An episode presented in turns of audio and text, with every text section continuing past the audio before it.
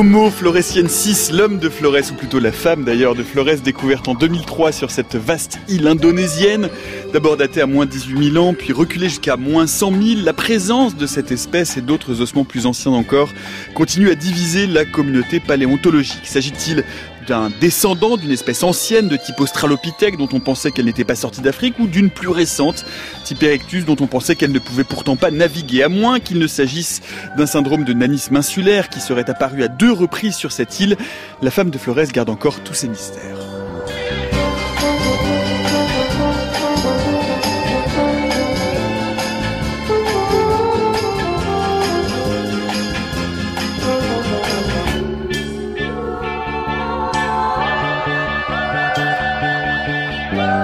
Flores, l'île des petits hommes, c'est le programme miniature qui est le nôtre pour l'heure qui vient. Bienvenue dans la méthode scientifique.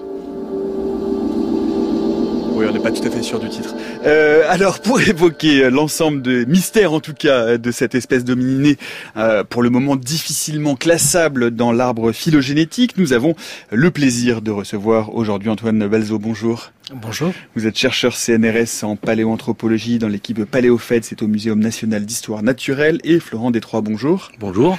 Vous êtes maître de conférence également en paléoanthropologie dans la même équipe PaléoFed, toujours au Muséum national d'histoire naturelle.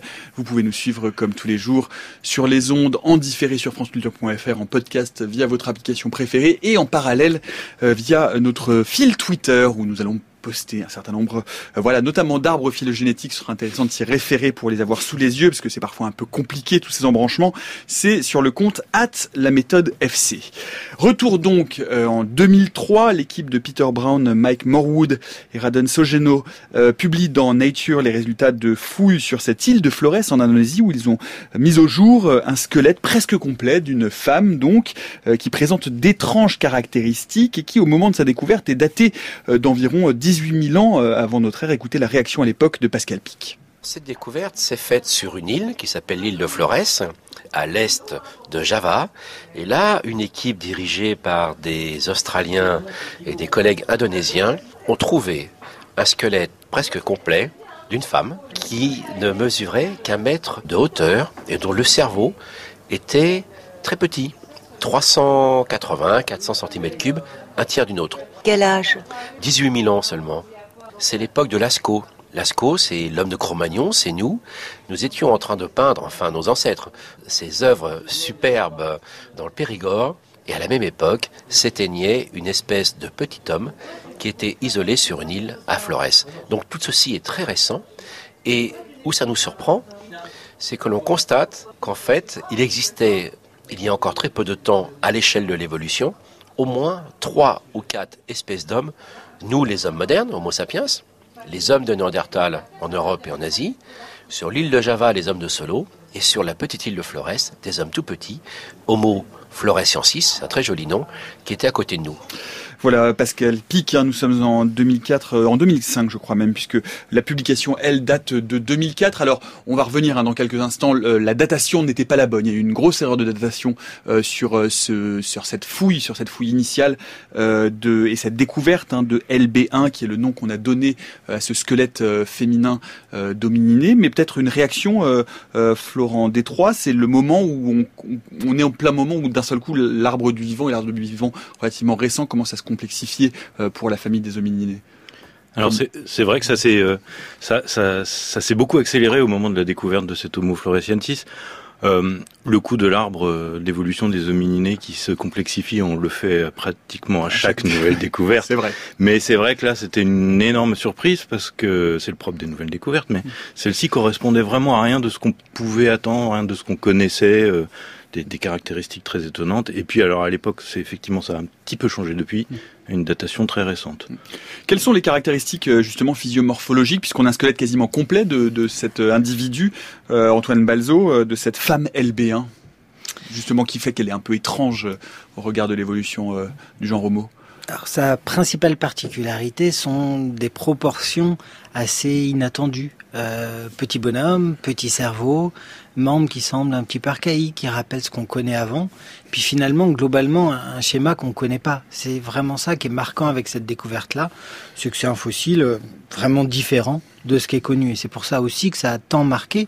Euh, aussi bien le grand public que les chercheurs finalement, parce qu'il y a eu un, vrai moment de conflit euh, lors de la découverte de ce fossile-là, parce que il était tellement différent de ce qui était attendu, tellement étrange que, que ça a levé beaucoup de débats.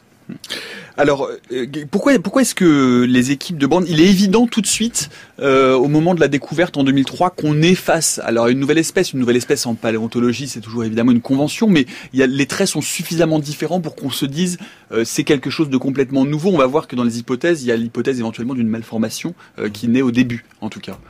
Alors, alors d'emblée, oui, c'était évident que c'était très très différent.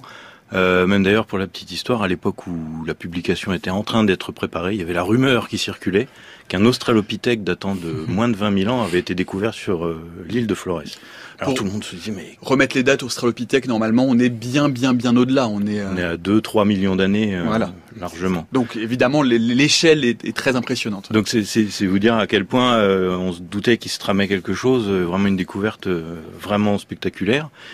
Et en 2004 dans la publication, ça se voit bien puisque toutes les comparaisons partent euh, une fois avec Australopithecus, une fois avec Paranthropus, donc des choses très anciennes, une autre fois avec Homo erectus, d'autres fois avec Homo sapiens, bref, des, points communs et beaucoup de différences avec tous les autres hominines qui étaient connus à cette époque-là.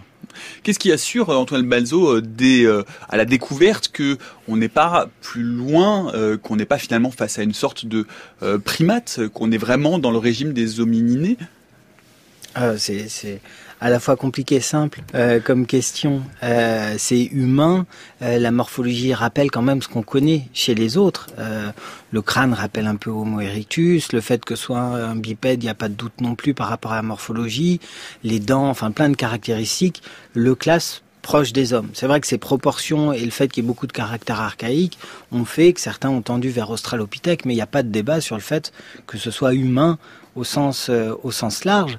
Euh, mais euh, mais c'est dans un contexte complexe aussi. C'est tellement différent, inattendu que forcément euh, ça se confronte aux idées qu'on peut avoir et c'est pour ça que dès le début il y a un débat, mais un débat un petit peu récurrent à chaque nouvelle découverte surtout quand elle est importante et marquante, c'est de savoir si euh, si c'est quelque chose de normal, représentant biologique de quelque chose de différent ou un cas pathologique. Et à chaque fois qu'une espèce fossile a été trouvée, Néandertal, Homo erectus, il y a eu des, chercheurs pour proposer que c'était des cas pathologiques. Et là, ça n'a pas manqué. Euh, ça a été un débat assez long sur cette idée que ça pouvait être quelque chose de pathologique. Alors, très, il, aura fallu d'ailleurs un certain temps, hein, parce que je crois, et je parle sous votre contrôle, que euh, on, entendait, hein, il est daté à moins 18 000 ans. Finalement, la datation va être revue, mais longtemps après, en 2016, et elle va être revue très très largement à la baisse. Comment euh, déjà à quand aujourd'hui euh, quelle, quelle, est la datation euh, qui a été fixée en 2016 et pourquoi une telle erreur d'appréciation à la découverte de ce fossile Florent Détroit alors, les datations maintenant sont, indiquent que Homo floresiensis a existé entre 60, peut-être 50 000 et 100 000 ans peut-être un peu plus par extension. Mais les fossiles correspondent à cette fenêtre de 60 000 ans à 100 000 ans, ce qui change beaucoup par rapport à 18 000, ans, 75 000 ans, qui étaient les précédentes euh, datations. Euh, alors comment on peut expliquer euh, une telle erreur ou un tel écart Par deux, deux, choses à mon avis. la publication, les, les, premières découvertes d'Homo floresiensis, c'est 2003. La publication dans Nature, c'est 2004 pour un ensemble de fossiles aussi important et aussi différent de tout ce qu'on connaissait. Euh, visiblement, euh, les chercheurs ont voulu aller un petit peu trop vite, probablement. Avec, euh, il y a une pression, donc il faut aller vite et tout ça. Et ils ont probablement été un peu trop vite, ce qui, fait que dans la, publication, il y a pas mal de brèches, de choses pas très claires sur lesquelles, dans lesquelles se sont engouffrés les contradicteurs. et puis, pour le contexte géologique, ben les, les, collègues indonésiens et australiens se sont fait piéger euh, par de l'érosion du remplissage de la grotte, qui fait qu'ils avaient corrélé, ils avaient mis en équivalence des niveaux là où étaient découverts les restes d'Homo floresiensis et là où ils avaient obtenu des datations, des corrélations qui en fait n'existent pas. Oui, parce que la, correction de datation, elle s'est faite par, euh, la datation des couches stratigraphiques, dans lesquelles le, le, le fossile a été découvert, c'est ça? Euh, en fait, la difficulté, elle est venue aussi du, du contexte archéologique. C'est un site très particulier et euh, la zone fouillée est assez réduite, était assez réduite, surtout au moment de cette découverte-là. Donc, c'était des puits à plusieurs endroits dans la grotte. Et ce qui fait que quand on fouille sur 2 mètres sur 2, il y a une possibilité aussi de comprendre le contexte qui est beaucoup moindre que quand on fouille sur, euh, sur 100 mètres carrés. Et là, ce qui est arrivé, c'est ça, c'est que à l'endroit où était le premier squelette, juste à côté, il y avait eu cet effet géologique d'érosion de sédiments, de nouveaux dépôts postérieurs qu'ils n'ont pas constaté en fouillant. Euh, ça peut arriver de se tromper. Et ils s'en sont rendus compte plus tard. Et ce qui fait qu'ils avaient corrélé le fossile avec les sédiments juste à côté, mais parce qu'ils n'avaient pas non plus assez d'extension et de contexte. Et c'est là que ça a révisé l'âge, en fait. Ce qu'ils avaient daté au début venait juste d'à côté, mais en fait était d'une couche beaucoup plus récente. Alors, ce qui nous donne, euh, dans l'état actuel de nos connaissances, et on va compléter ça avec euh, d'autres découvertes, d'autres publications, mais ce qui nous donne euh, aujourd'hui ce squelette féminin LB1 daté, vous le dites, entre 100 000 entre 60 000 et 100 000 ans, c'est ça, oui, Est-ce que vous pouvez peut-être, on, peut peut-être refaire un petit panorama de ce qui se passe, de ce qu'on sait de l'état de nos connaissances, de l'évolution et de l'arbre phylogénétique de l'espèce humaine à cette date-là, pour comprendre pourquoi Homo floresiensis pour le moment, reste encore une énigme, ou en tout cas euh, compliquée à situer dans, dans, cet arbre, euh, Florent Détroit Alors, dans ces périodes chronologiques, on connaît bien sûr euh, notre propre espèce, Homo sapiens, avec des discussions, savoir quand est-ce qu'elle est vraiment sortie d'Afrique, etc., et coloniser tout l'ancien monde. Mais on est vraiment dans la période d'Homo sapiens. On y reviendra probablement d'ailleurs plus tard, puisque l'arrivée d'Homo sapiens dans la région pourrait correspondre plus ou moins à l'extinction d'Homo floresiensis. Donc on connaît bien Homo sapiens, on connaît bien Néandertal, Homo néandertalensis, surtout en Europe, mais avec des extensions au Proche-Orient, en Asie.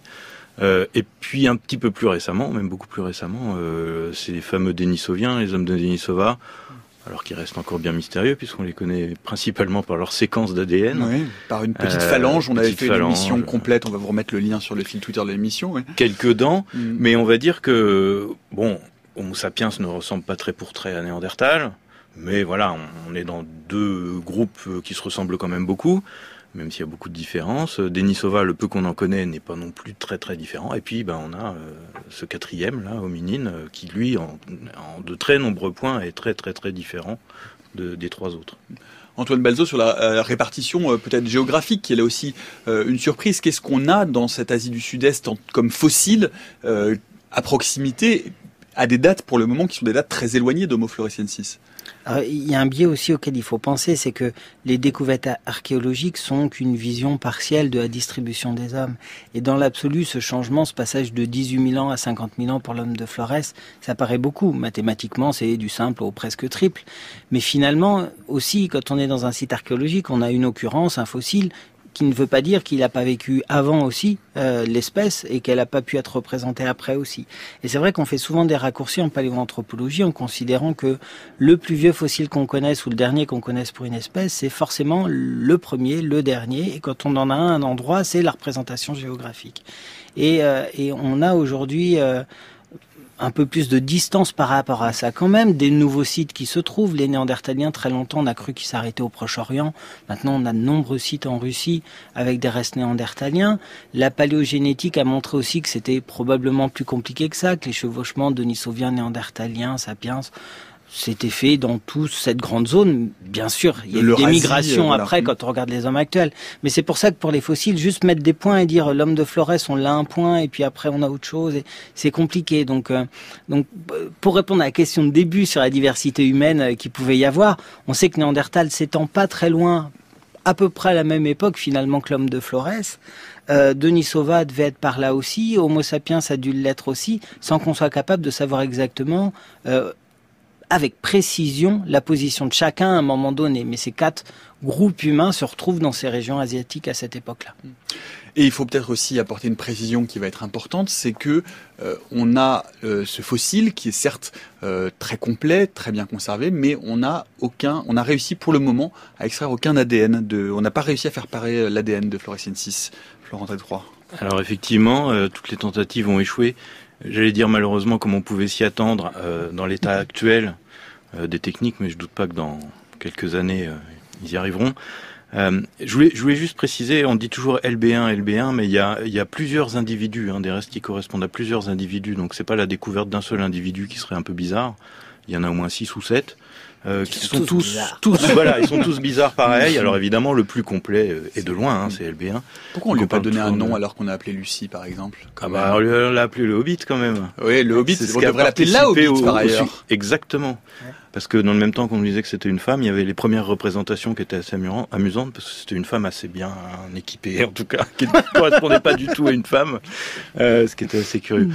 Pour revenir euh, sur l'histoire de, de l'ADN, c'est vrai que ça a beaucoup fait euh, parler.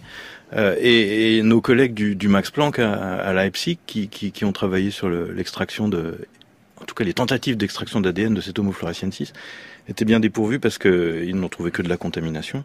Et ils ont été un petit peu harcelés par les contradicteurs, ceux qui étaient contre la reconnaissance d'Homo floresiensis, qui leur disaient Ah, vous voulez pas publier la séquence parce que c'est une, une, séquence d'Homo sapiens, qui prouve bien qu'on a raison nous et pas vous. Euh, donc ils se demandaient s'ils n'allaient pas être obligés pour la première fois de publier une, un non-résultat, c'est-à-dire une contamination. Alors bon, ils l'ont pas fait, tout le monde a compris qu'effectivement c'était de la contamination. Euh, donc on attend, on espère peut-être un jour. Et c'est pas pour autant, hein, même si ça réussit, que ça va éclairer euh, toute cette histoire, hein, la génétique. On voit bien avec l'exemple de Denisova, on n'arrive pas à comprendre le pourquoi du comment.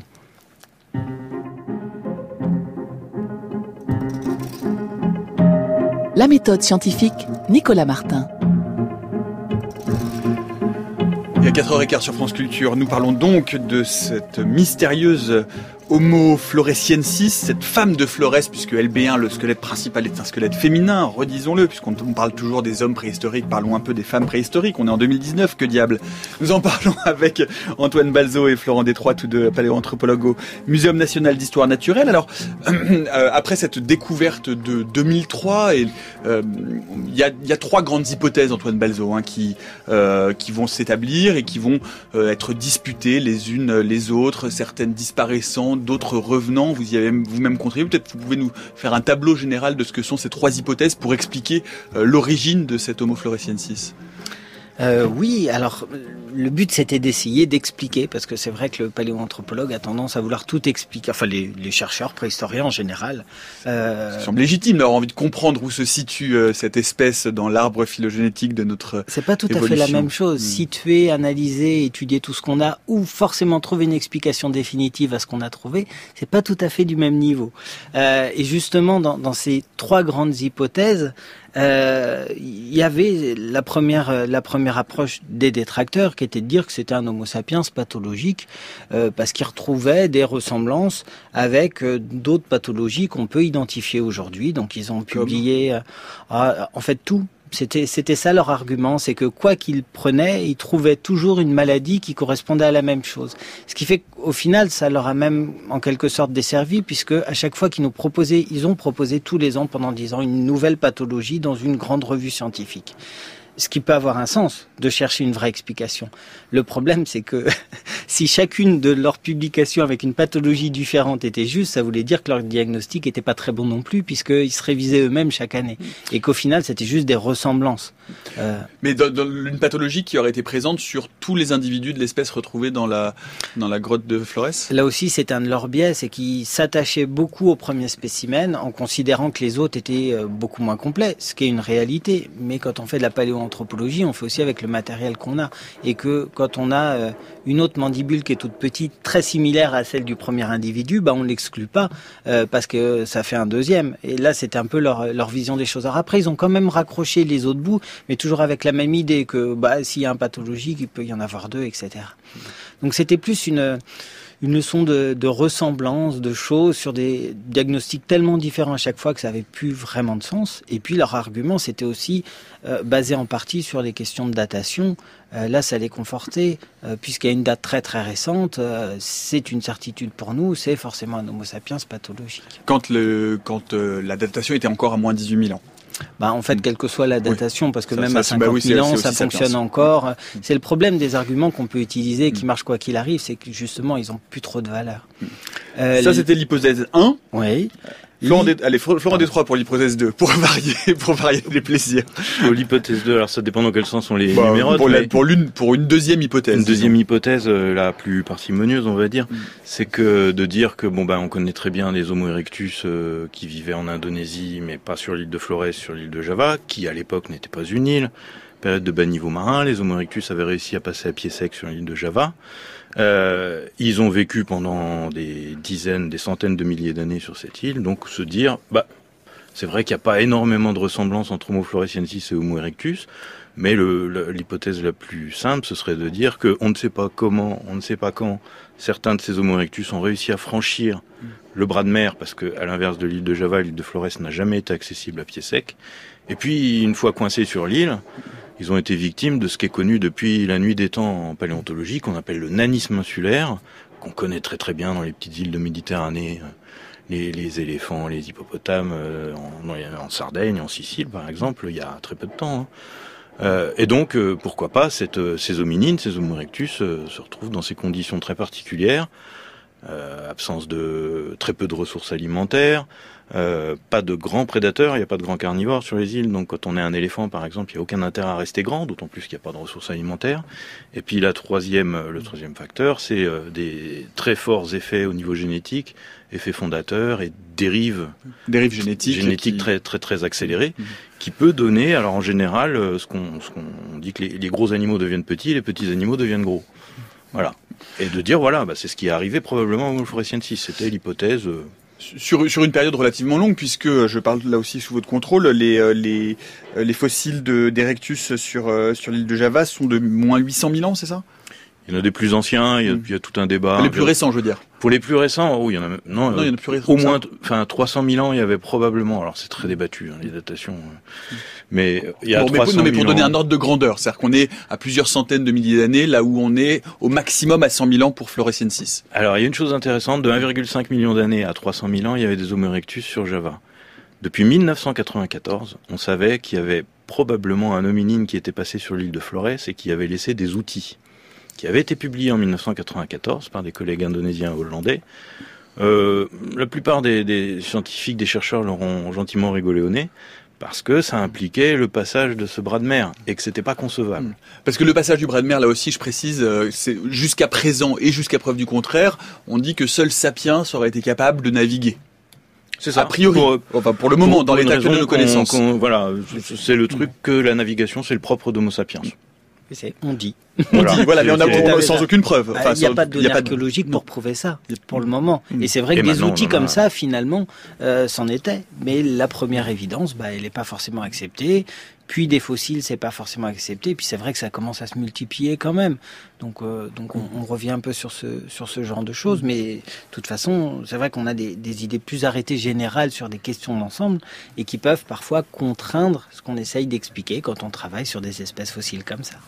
Euh, et justement, la, bah, la troisième hypothèse sur, sur cet homme Donc ça, c'était l'hypothèse qu'on dit parcimonieuse, c'est-à-dire qu'on dit finalement, bon voilà, Erectus est à côté, il, a, il est passé d'une façon ou d'une autre, il a évolué, dérive génétique, paf, Flores. voilà, un très bon résumé. Celle qui paraît plus, plus simple moins complexe à mettre en œuvre. Parce que la troisième euh, idée, ce serait de proposer, euh, à partir de ressemblances morphologiques avec les australopithèques ou les hommes très anciens trouvés en Afrique, que euh, des hommes très anciens, africains, serait arrivé jusqu'à Flores et puis aurait donné l'homme de Flores. Ça, c'est la trame. Pourquoi pas dans l'absolu? La difficulté de cette trame et de cette logique, c'est que la question de la navigation reste la même. Elle n'est pas résolue pour autant. Que la question de passer de l'Afrique à Flores en ne laissant aucune trace anthropologique Entre les deux. reste aussi ouverte. Passer de 2 à 3 millions d'années jusqu'à l'île de Flores, il y a à peu près 100 000 ans sans qu'il y ait aucun fossile qui y ressemble c'est probable, c'est pourquoi pas, ça peut arriver, mais c'est vrai que c'est moins probable, moins évident que d'expliquer qu'il vient des hommes qui sont proches et qui lui ressemblent un petit peu plus à côté. Et alors donc du coup c'est depuis 2004 il y a vraiment des allers-retours hein, quand on lit la littérature et les publications il y a des mots alors l'hypothèse 1 c'est-à-dire celle de l'hypothèse pathologique pour le moment est plutôt minoritaire on va dire mise de côté oui? Oui. Plan Si, si, on fait juste un tout petit retour en arrière, mhm. peut-être pour éclairer un peu, un peu mieux cette, cette première hypothèse, il y a quelque chose dont on n'a pas parlé, c'est la géopolitique australo-indonésienne au moment de la découverte, qui est, qui est un peu euh, une des sources de cette euh, hypothèse, c'est-à-dire essayer de trouver par tous les moyens une hypothèse qui ne soit pas celle que les découvreurs avaient proposée. Euh, en deux mots, en fait, c'est assez simple. Quand Mike Morwood, donc chercheur australien, avait décidé de développer des fouilles en Indonésie, euh, il avait comme partenaire le professeur Suyono, co-découvreur donc de, d'Homo floresiensis. Et s'intéressant à l'île de Flores, il avait demandé au professeur Souyono quelles sont les grottes dans lesquelles vous avez fouillé. Le professeur Souyono était déjà très âgé à l'époque, il avait fait beaucoup beaucoup de terrain pendant toute sa carrière. Euh, et ils avaient identifié ensemble cette fameuse grotte de Liangbua, avec l'idée d'essayer d'aller le plus profond possible, contrairement à ce qu'avaient fait les Indonésiens jusqu'à, jusqu'à, jusqu'alors. Et donc il découvre Homo floresiensis. Et là, il y a un peu un, il y a eu un emballement un peu malheureux, c'est-à-dire que, pour faire un peu caricatural, les Australiens ont été très contents, ils ont mis leurs fossiles dans leur poche, et ils ont dit voilà, c'est nous qui allons étudier tout seuls ces fossiles, ce qui a beaucoup vexé les Indonésiens évidemment. Il y avait une tradition de paléanthropologie et de préhistoire qui était développée depuis la fin depuis l'indépendance en fait, depuis la fin des, des colonies euh, néerlandaises, et en particulier le professeur Jacob, hein, qui était le grand paléoanthropologue indonésien, qui s'est vexé comme un pou et qui a euh, fait confisquer les fossiles. Et, de, et, et à partir de ce moment-là, il a cherché des collègues au niveau international qui auraient pu l'aider à démontrer que les Australiens, Michael Morwood, avaient tort. Et donc, ce qu'ils ont trouvé, c'est de dire, bah, comme d'habitude, hein, parce que comme disait Antoine tout à l'heure, c'est une vieille, une vieille technique de dire, mais ce n'est pas une nouvelle espèce, c'est un Homo sapiens pathologique. Donc, il n'y a pas beaucoup, beaucoup de fondements scientifiques, mais il y en avait beaucoup très puissants au niveau euh, ressenti national, euh, mm. ce qui est quand même très important quand on parle de fossiles humains. Mais je, je pense d'ailleurs qu'à ce titre-là, il faudra, il faudra qu'on fasse un lundi de, de, géopolitique de la paléontologie, ce serait assez Ça intéressant. explique beaucoup de choses. Vous aurez du mal à trouver des invités qui accepteront de venir. Mais si, voyons, tout le monde veut venir à la méthode scientifique. Qu'est-ce que vous racontez? Bref, tout ça pour dire que cette hypothèse pathologique, elle est un peu mise euh, de côté pour le moment. Donc on est entre l'hypothèse de l'Homo erectus qui aurait d'une certaine façon réussi à passer et à évoluer euh, dans une forme de dérive génétique sur l'île de Flores, ou l'autre hypothèse, l'hypothèse d'un ancestre plus ancien, peut-être australopithèque, euh, qui serait venu jusque-là. Euh, Antoine Balzo, vos équipes ont contribué à ce débat hein, avec une publication en 2016 en, euh, via l'analyse de l'épaisseur du, crâne de LB1, justement par un procédé particulier qui est la microtomographie. Alors comme toujours, eh bien, nous avons voulu aller mettre notre nez dans le laboratoire pour comprendre comment ça marche, la microtomographie. Céline Lezen, vous êtes allée donc au laboratoire Astérix du Muséum national d'histoire naturelle. Bonjour Céline. Bonjour Nicolas, bonjour à tous. Oui, en effet, avec la microtomographie à rayon X, il est possible de reconstituer la morphologie du crâne de manière ultra précise et en trois dimensions. Cette technique de très haute résolution donne accès à des caractéristiques très fines, comme la variation de la densité osseuse, qui est un bon indicateur relatif à l'espèce. Et avec ce type de données, les chercheurs ont pu démontrer l'absence de lien de parenté entre l'homme de Flores et Homo sapiens, j'ai retrouvé Marta Bellato, responsable de la plateforme Astérix, qui travaille avec les équipes scientifiques du Musée de l'Homme pour analyser les ossements.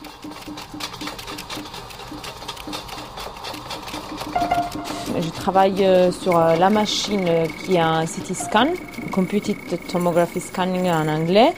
Et du je suis chargée au fonctionnement, bon fonctionnement de la machine, euh, toute la partie de préparation euh, des échantillons pour euh, l'acquisition des images.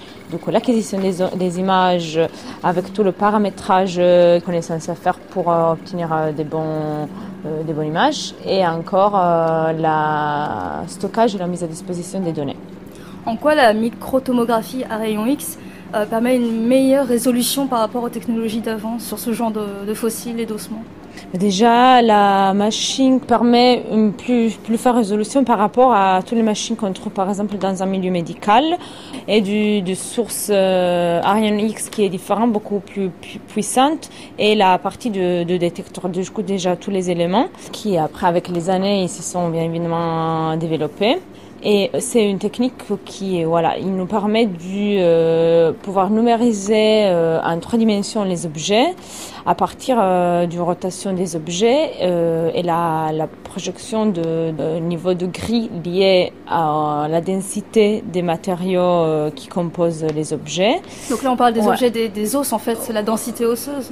Oui, par exemple la densité osseuse, du coup, euh, dans un crâne, euh, une fois qu'on a, par exemple, euh, numérisé le crâne, on peut, après reconstruction, on l'appelle comme ça, qui est fait par un algorithme mathématique, aller à avoir vraiment une série de, de tranches virtuelles de ce crâne qui sont, pour revenir sur la résolution, sont très fins, de l'ordre du, on va dire, 120 microns. Et là, sur ça, après, on peut, sur cette on peut aller à faire euh, des mesures, des épaisseurs euh, du volume de la boîte crânienne, ou encore après, euh, encore troisième étape, aller à reconstruire un modèle 3D pour un milieu plutôt muséographique, par exemple.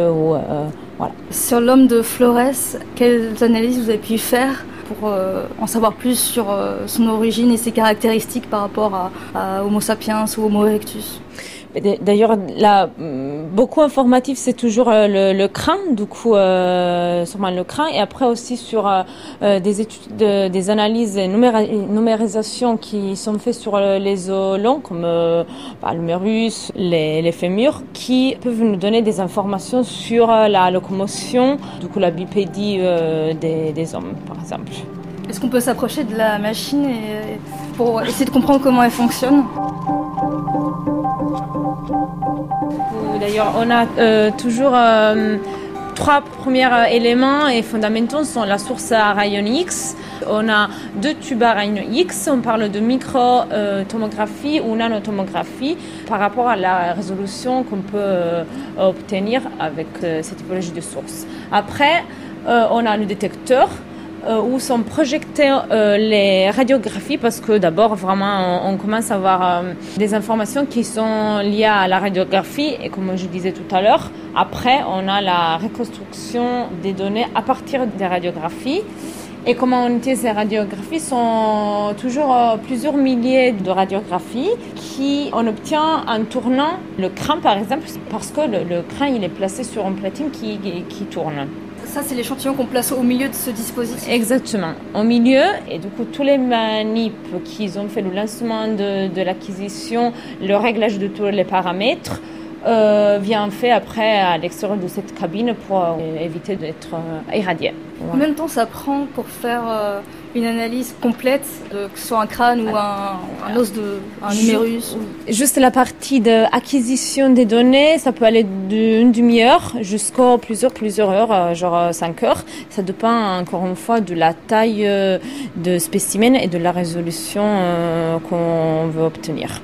Et comment ça se passe votre travail avec les paléontologues, par exemple? Est-ce qu'il y a des difficultés, des contraintes particulières? Bah, Déjà, comprendre quels sont les besoins et les questions scientifiques qui se posent, et euh, sur la base de ça, adapter les protocoles d'analyse à ces questions qui sont euh, à la base limitées de la taille des objets, des spécimens que les chercheurs veulent euh, analyser. Et l'idée principale, c'est vraiment d'exploiter au maximum euh, la machine, mais du coup, essayer vraiment de pousser jusqu'aux limites de la machine, pouvoir élargir un peu vraiment le, le range.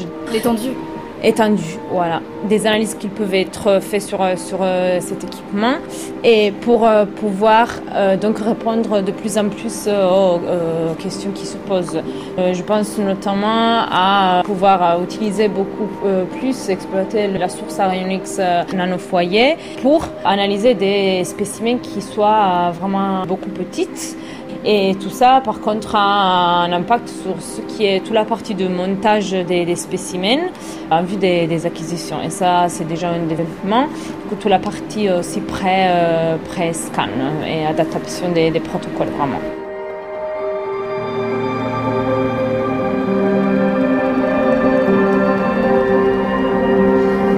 Le, reportage sur euh, ce laboratoire Astérix et euh, ce procédé de microtomographie. Euh, vous pouvez nous en dire un mot, Antoine Malzo, justement, puisque ça, ça, vous a orienté vers l'une des deux hypothèses restantes, qui est plutôt celle de l'Homo erectus. Enfin, le propos, c'était euh, de compléter l'étude mm. de ce spécimen-là. Et il y avait encore un ensemble de caractères anatomiques qui n'avaient pas forcément été décrits. Euh, je vous le disais aussi bien pour la pathologie que pour l'australopithèque, il y avait certaines approches qui étaient plus de la comparaison d'ensemble ou dire qu'il y avait des ressemblances. Euh, moi, je travaille beaucoup sur le crâne, pas mal en Asie, donc mon objectif, c'était d'essayer de comparer ce qu'on avait et puis d'apporter de nouvelles informations. Euh, donc, euh, en utilisant la microtomographie, ça nous a permis d'aller plus loin, de, documenter plein de nouvelles choses. Euh, en fait, le principe, c'est de l'imagerie, et comme on peut le faire sur un patient à l'hôpital, à part que là, on a des techniques plus performantes et des équipements bien plus performants, donc on est des centaines à plusieurs milliers de fois mieux résolus qu'avec un scanner médical, donc on va voir énormément de choses. Et en comparant ces caractères-là entre espèces, on va pouvoir discuter justement de ce qui est différent. Pas forcément ce qui est ressemblant, parce qu'on peut retrouver des ressemblances un peu avec tout, mais de voir les vraies, vraies différences.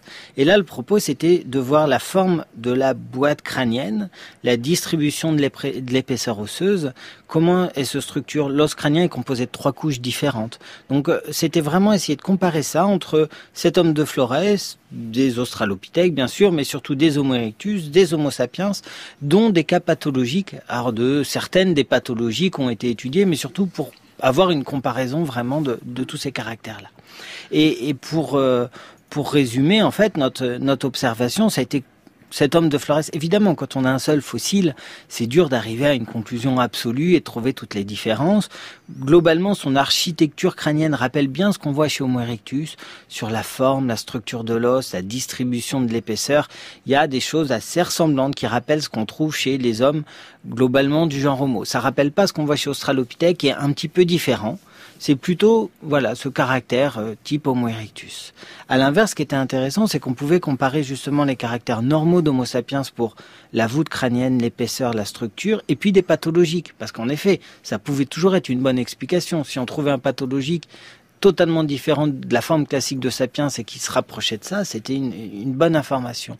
Et, et ce qu'on a observé, c'est que nos cas d'hommes microcéphales avec des pathologies qui réduisent la taille du crâne avaient en effet des crânes plus petits, des formes un petit peu différentes, mais que la structure osseuse, sa composition était la même que les Homo sapiens normaux. Qu'en fait, les caractéristiques qu'on retrouve chez notre crâne qui permettent de reconnaître globalement un crâne d'Homo sapiens, on les retrouvait chez nos différents cas pathologiques.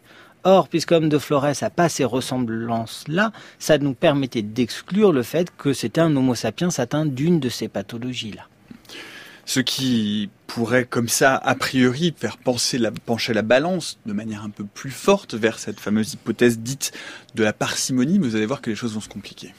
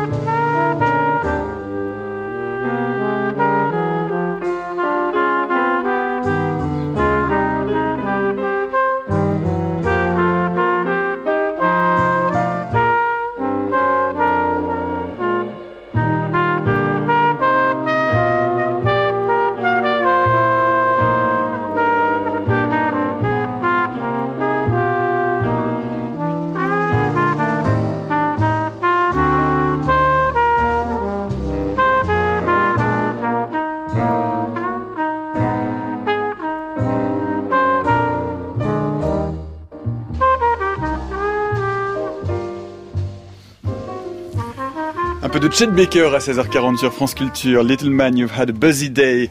Puisque nous parlons des petits hommes et femmes de Flores, petits par leur taille, ben oui, on essaye de trouver des points de contact avec les choix musicaux du jour.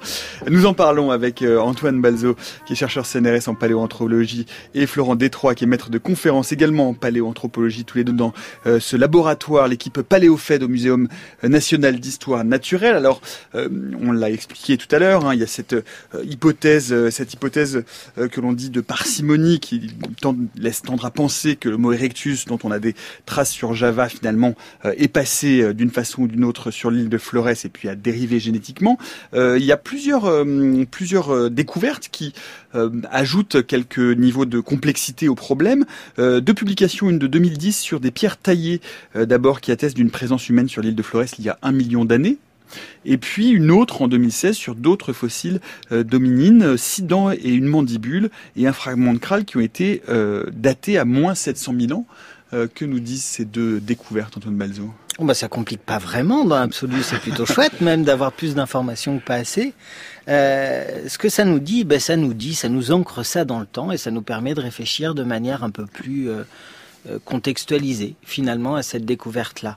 Euh, parce que c'était bien le problème qu'on a évoqué sur tout le début. Ces hypothèses, elles se basaient sur des ressemblances et peu d'infos. Et là, on en a plus, on remonte dans le temps. On a donc la première vague d'hommes de Flores trouvés entre 50 et 100 000 ans, plusieurs individus, une morphologie particulière, euh, plein de questions en suspens. Et puis, ces découvertes plus anciennes qui nous montrent qu'il y a des outils à 800 000 ans, des restes humains à presque 800 000 ans aussi. Et ce qui est intéressant, c'est que les restes humains ressemblent beaucoup à ceux trouvés qui ont entre 50 et 100 000 ans, à ceux de cet homme de Flores au Hobbit.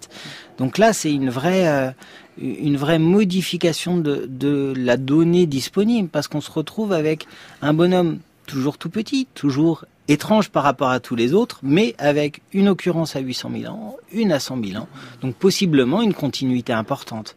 Alors ça, ça change déjà les choses sur les, la validité des autres hypothèses. C'est que l'hypothèse de votre premier fossile est un Homo sapiens pathologique ne tient plus, puisque là on a un ancrage tellement loin dans le temps est tellement similaire aussi au dernier que c'est plus possible que ce soit un Homo sapiens pathologique. Donc ça aide quand même, ça, clarifie les choses. Par contre, ça répond pas à tout et ça laisse euh, beaucoup de travail à venir. Mais c'est aussi l'intérêt de notre métier d'avoir toujours des questions en suspens. Mais c'est chouette justement de pouvoir compléter, d'avoir de nouveaux résultats. Florent ces, euh, ces petits, euh, ces, autres fragments fossiles hein, qui sont beaucoup plus ténus, on parle de, de six dents et d'une mandibule, ils, font le lien, ils font le pont directement, clairement vraiment sans aucun doute entre Erectus et Flores? Alors, entre Homo erectus et Homo floresiensis, peut-être pas encore directement, mais le, les, en fait, les petites briques, elles s'emboîtent parfaitement parce que on a évoqué tout à l'heure en 1994 les premières publications euh, d'outils datés de 700 à 800 000 ans que pas grand monde n'avait cru à l'époque. C'est les mêmes ensembles de sites. Ça provenait du même site, du même ensemble de sites de plein air. Alors là, on n'est pas du tout à Liangbois, on est dans des sites de plein air dans le centre de l'île de Flores. Et c'est là qu'a été découvert donc euh, 20, 20 ans, plus de 20 ans après, euh, des restes humains dans ces mêmes sites là où avaient été euh, décrits des outils de pierre taillée 20 euh, ans auparavant. Et on va dire que c'est comme toujours, hein, les outils de pierre taillée, s'il y a des outils de pierre taillée, ça veut bien dire qu'il y a des hommes qui étaient venus les tailler, qui les avaient laissés là.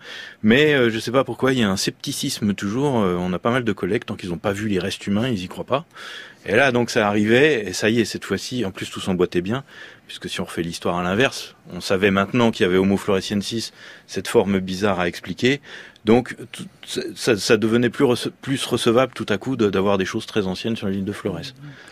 Pour, autant, ces, ces découvertes-là, euh, elles permettent, permettent-elles de trancher entre une ou d'autres des deux hypothèses qui restent valides, Antoine Balzo Pour être totalement honnête et scientifique, non parce que justement ces hypothèses-là, elles sont difficilement testables. Il faudrait trouver des hypothétiques formes intermédiaires, des hypothétiques australopithèques entre les deux, enfin des choses qui qu'on trouvera pas forcément d'ailleurs, euh, quel que soit le résultat, un truc intermédiaire entre soit australopithèque et Flores, soit Erectus et Flores. Peut-être qu'à l'échelle géologique, paléontologique, il n'existe pas, ça s'est fait relativement vite, on le trouvera pas, donc on n'aura pas forcément la solution. Euh, il faut faire la part des choses entre voilà les données et ce qui est plus robuste, et puis le fait que parfois les hypothèses les plus parcimonieuses, c'est déjà une bonne étape et une bonne approche en paléoanthropologie. Moi, je suis assez convaincu par celle-là parce que je trouve, au moins au niveau du crâne, je travaille sur le crâne, la ressemblance, pour moi, elle est assez nette avec quand même des choses vraiment différentes des hommes plus anciens. Donc ça, ça colle plutôt bien, mais évidemment, être capable de tout expliquer, de tout démontrer, dans certains cas, c'est pas possible. Détroit. Il y a peut-être une petite chose qu'il faut ajouter effectivement euh, par rapport à quel ensemble anatomique on regarde et on étudie, puisque effectivement euh, à, à Matamengue, euh, les, les Matamengue c'est le deuxième site. Voilà, hein, les restes humains très anciens, à plus de 700 000 ans. Euh, ce sont des fragments de mâchoire inférieure et, de, et, des dents, qui pour le coup ressemblent énormément à Homo floresiensis. Mais à l'origine de la troisième hypothèse, celle qui dit que Homo floresiensis descendrait par exemple d'Australopithèque ou d'Homo habilis, il y a essentiellement des, des, des, arguments qui viennent du reste du squelette, qu'on appelle le squelette postcrânien, et en particulier des membres inférieurs. Alors il y a, y a quelque chose d'intéressant au niveau de l'histoire des sciences, parce que le, le collègue euh, américain qui a bossé essentiellement là-dessus, c'est Bill Youngers, qui a fait toute sa carrière sur les australopithèques, en particulier Australopithecus afarensis en Afrique. Et le premier jour où il a vu ces, ces, ces ossements d'Homo floresiensis, il a dit mais c'est de l'australopithèque, tellement ça ressemblait à ça. Et alors bon, moi, moi je pense qu'il se trompe entre guillemets hein, pour faire pour faire simple, mais finalement tant qu'on n'aura pas une idée de à quoi ressemble le reste du squelette des très anciens à 700 000 ans ou à 800 000 ans euh, à Matamengue, on pourra pas vraiment répondre à, à cette question. Euh, bon, ça, reste, ça, ça va venir. Hein. Ça viendra, vous voilà. êtes confiant. Alors, ce qui est intéressant, c'est que dans, dans, dans, ce vaste puzzle à trous euh, qui est euh, la paléontologie et la paléanthropologie, euh, bien il y a une autre petite pièce, alors qui n'est pas exactement sur Flores, qui est dans un autre coin du tableau, mais pas très loin, euh, aux Philippines, puisque en mai 2018, donc en mai dernier, une, une publication. Euh, alors là, on ne retrouve pas de traces fossiles, mais on trouve néanmoins ce qu'on appelle des traces de boucherie sur des os d'un ancêtre du rhinocéros. Euh, pourquoi est-ce que c'est important, Florent Détroit? Est-ce que ça vient justement compléter donner un petit aperçu, ouvrir une petite fenêtre en plus euh, sur la présence de ces euh, espèces dominines sur des îles dont on pensait, encore une fois, il faut le rappeler, qu'elles n'étaient pas accessibles parce qu'elles ne pouvaient pas être accédées à pied sec, parce qu'il fallait, du coup, d'une façon ou d'une autre, naviguer. Alors ça, ça reste certain. On peut pas accéder aux Philippines, sur cette grande île des Philippines, Luzon, là où se trouve Manille aujourd'hui, euh, à pied sec. On est obligé de traverser de la mer pour euh, pour y arriver. Et alors l'importance de cette découverte euh, faite par des, des, collègues à nous hein, au, au, muséum, Thomas Indico et des collègues philippins du National Museum. Euh, elle est importante à double titre. Pour moi, elle est super importante parce que je travaille aux Philippines beaucoup et que ça rejoint directement des choses sur lesquelles je travaille en ce moment, un petit peu plus récentes. Et elle est très importante d'une manière plus générale parce qu'elle démontre clairement que dans ces sites de la vallée de la Cagayan, là au, nord de, de euh, on connaissait depuis longtemps ces restes fossiles d'animaux disparus depuis très longtemps, très anciens, 700 000 ans environ, euh, et des outils de pierre taillée. Mais jusqu'à présent, jusqu'aux travaux publiés par nos collègues, personne n'avait réussi à démontrer la contemporanéité de ces, ces, outils de pierre taillée avec ces ossements d'animaux très anciens. Et donc là, ils ont fait coup double puisqu'ils ont montré que non seulement ils étaient contemporains, datant d'environ 700 000 ans, mais qu'en plus certains des, des, animaux portaient, comme ce rhinocéros, portaient des traces de boucherie.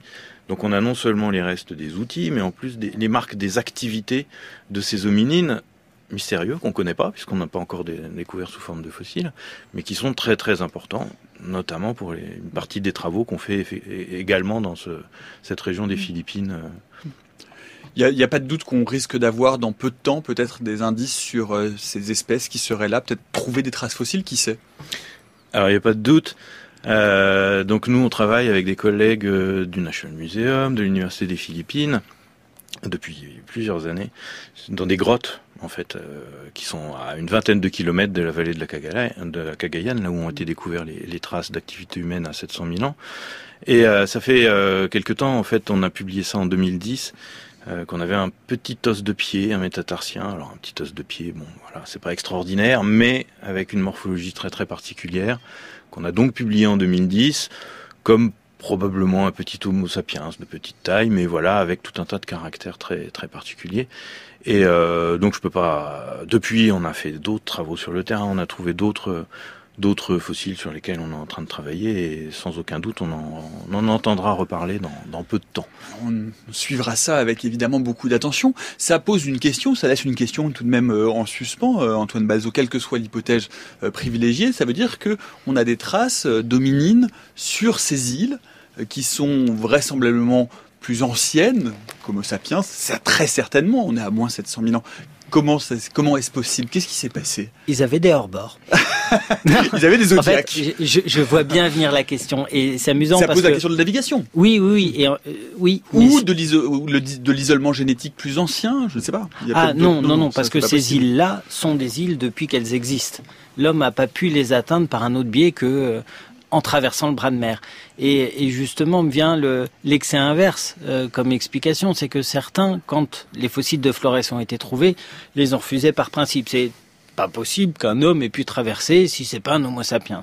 Donc d'autres ont cherché des explications et il y en avait une qui circulait, c'était l'idée que c'était un tsunami qui avait amené ces homos euh, sur cette île. Ils avaient été embarqués par le vent et puis ils étaient retombés dessus et puis ils s'étaient reproduits, ils avaient vécu longtemps. Euh, le fait de commencer à en trouver sur plusieurs îles, ça rend ces idées de catastrophisme dans l'absolu trouver un cas exceptionnel ou le déplacement d'une personne ou un accident ou, ou sur un, un tronc, on pourra toujours trouver un exemple de quelqu'un Oui. qui survit et qui traverse un bras de mer. Puis c'est pas très rasoir d'Occam tout ça. C'est pas la solution la plus simple d'imaginer qu'un tsunami qui emporte une famille qui se reproduise toute seule sur une sur une île, ça commence à devenir un Ah, peu non Oui, mais là, on on sort de l'interprétation Mm. la plus logique et la plus évidente. C'est aussi confronté à l'idée de euh, d'autres humanités aient pu avoir des comportements complexes. Il y a ça aussi qui rentre en compte. Euh, notre discipline est particulière parce qu'on est euh, euh, on est en train d'étudier notre histoire et l'histoire des autres hommes et que souvent il y a un petit conflit, il y a un vrai conflit qui est de savoir est-ce qu'un homme est différent, est-ce qu'il est pareil, alors que la question ne devrait pas se poser finalement. On étudie des, objets de sciences naturelles et on fait de la science. Et savoir si un homme est capable et essayer d'interpréter la compétence, c'est prendre un biais. Donc proposer des hypothèses comme ça en se basant juste sur le fait que on part du principe qu'il ne pouvait pas le faire, il y a un biais important. Euh, tout ça pour dire que j'ai pas la solution de savoir s'ils ont navigué ou pas, mais les faits sont là. On a maintenant plusieurs îles avec des hommes anciens, bien avant Homo sapiens, qui sont arrivés. Peut-être qu'un jour on trouvera des traces de quelque chose qui peut ressembler à un bateau, de nouvelles informations nous montrant que les ponts terrestres étaient peut-être un peu différents, etc. A priori pour ces régions-là, ça n'arrivera pas.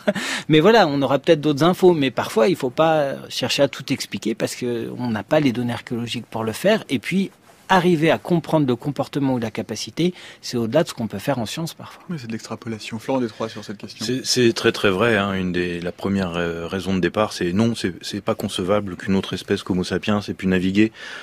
Alors après, ça dépend ce qu'on entend par navigation. Il y a beaucoup d'incompréhension là-dessus. Euh, les gens ont tout de suite en tête, euh, enfin, par exemple, les grandes navigations polynésiennes. hein, les Polynésiens qui sont partis à la découverte euh, des, des îles euh, polynésiennes microscopiques au milieu de l'océan Pacifique. Euh, non, évidemment, c'était pas de la navigation euh, excellente comme comme comme les Polynésiens, mais éventuellement des traversées sur des sur des radeaux. Mais bon, effectivement, on n'en a jamais trouvé les restes. Peut-être qu'un jour, un site avec des conditions de conservation exceptionnelles, des restes végétaux, on arrivera à trouver ça. Euh, L'autre hypothèse quand même du, de, de, de l'arrivée par accident, alors c'est vrai qu'elle est probablement moins pertinente dans la mesure où on retrouve sur plusieurs îles, mais, mais c'est quelque chose qu'on sait bien malheureusement euh, aujourd'hui, c'est que les tsunamis par exemple sont très fréquents euh, dans cette euh, région-là, Asie du Sud-Est insulaire. Et euh, juste comme ça pour le, le noter au passage, il y a des, des, des chercheurs qui avaient fait des, qui ont publié des, des travaux de modélisation, euh, modélisation sur l'hypothèse arriver sur une île par hasard lors d'un tsunami.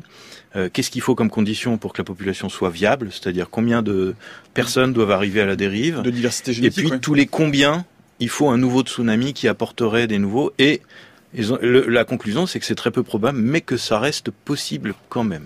Alors bon voilà, on a tout un package de possibilités, Ouais. tout un ensemble de possibilités, mais en tout cas ce qui est sûr c'est qu'ils sont arrivés. Ils sont arrivés, ils sont là. Ça pose. euh, alors, j'avais vu aussi peut-être des, des, des hypothèses du- d'une mer très très recouverte de, de, de débris qui permettrait finalement une sorte de passage à moitié à pied sans vraiment de navigation. Bon, Plaques de mangrove Voilà, qui c'est ça. s'étachent régulièrement. Mm. Oui, oui, c'est des choses qu'on connaît. Des petits singes ont réussi à passer euh, d'île en île comme ça, euh, mais, mais voilà, on pense peut-être plus anecdotique comme. Mais bon.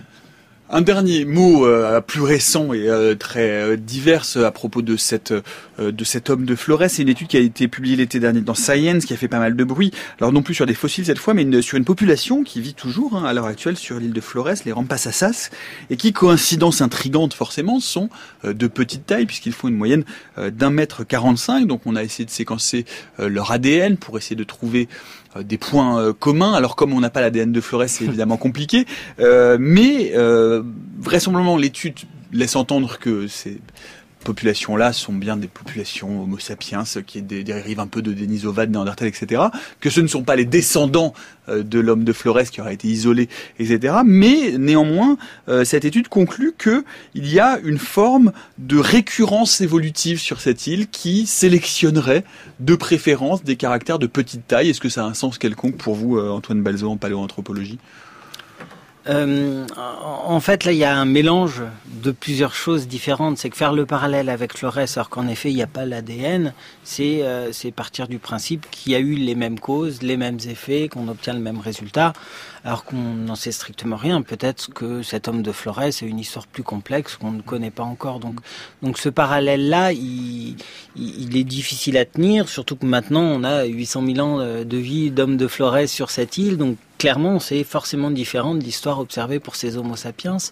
Euh, c'est euh, c'est en fait à mettre en parallèle avec un, biais qu'on a avec la génétique ou la paléogénétique, c'est qu'on parfois on a tendance à penser que ça va permettre de répondre à toutes les questions qu'on a en paléoanthropologie, euh, nous informer sur qui était là, qui n'était pas là, quelle relation il y a entre telle espèce et telle espèce, et finalement euh, ça marche pas à tous les coups, et puis c'est qu'une information scientifique complémentaires. Surtout quand c'est de la paléogénétique, il faut être conscient que les données sont partielles, qu'il n'y a pas tous les résultats et que ça apporte des nouvelles données pas attendues, différentes, qui complètent celles qu'on a, mais que ça ne révolutionne pas tout.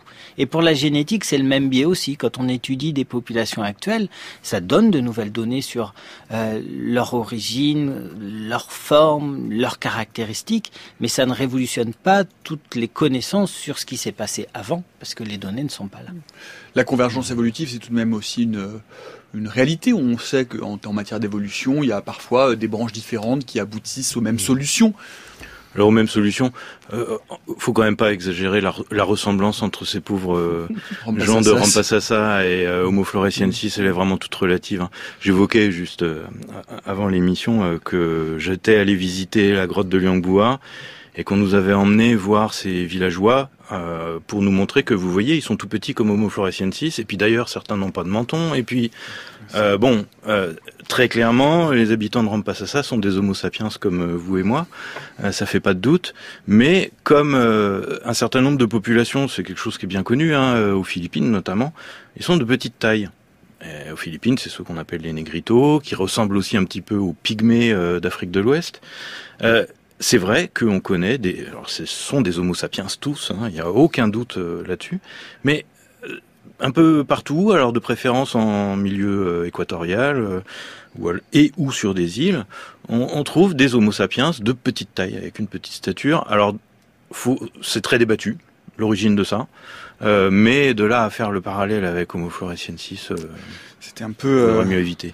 C'était un peu rapide. Euh, quelle est euh, la prochaine étape? La prochaine étape, c'est découvrir qu'effectivement les autres îles de Philippines ou d'Indonésie ont été peuplées à peu près euh, dans cette période, moins 700 000, moins 800 000 ans. C'est de trouver peut-être des fossiles de Stralopithèque entre euh, entre l'Afrique et l'Asie du Sud-Est. Qu'est-ce que, que bon, vous avez peut-être un indice, un indice, Florent Détroit, sur ce qui arrivera le premier des deux? la prochaine étape, c'est de montrer que l'Asie du Sud-Est, ça a été un laboratoire fantastique pour l'évolution des hominines. Euh, on l'entreaperçoit plus bien maintenant avec euh, le cas de Flores. On commence à l'apercevoir pour le cas d'autres îles. Mais voilà, c'est là qu'est l'avenir de la paléanthropologie. eh bien, on guettera dans les peut-être les semaines ou les mois à venir une publication dans une célèbre revue concernant des découvertes euh, dans les Philippines. Merci beaucoup en tout cas à tous les deux d'être venus nous parler euh, de l'homme et de la femme de Flores. Merci euh, beaucoup Antoine Balzo, merci beaucoup Florent Détroit, merci à toute l'équipe de la méthode scientifique, Céline Lozen, Léonore Pérez, Helvétienne, Antoine Beauchamp, Naïm Naguet de Saint-Vulfranc, Olivier Bétard à la réalisation, Anthony Thomasson aujourd'hui à la technique. Dans le prochain épisode de la méthode scientifique, demain nous irons loin, loin, très très loin aux frontières de notre système solaire, là où la main de l'homme euh, n'a pas encore mis le pied. Mais une sonde New Horizon qui s'est récemment approchée d'un drôle d'objet qu'on appelle l'Ultima Thule. Nous partirons demain explorer la ceinture de Kuiper, ce sera à 16h jusqu'à preuve du contraire.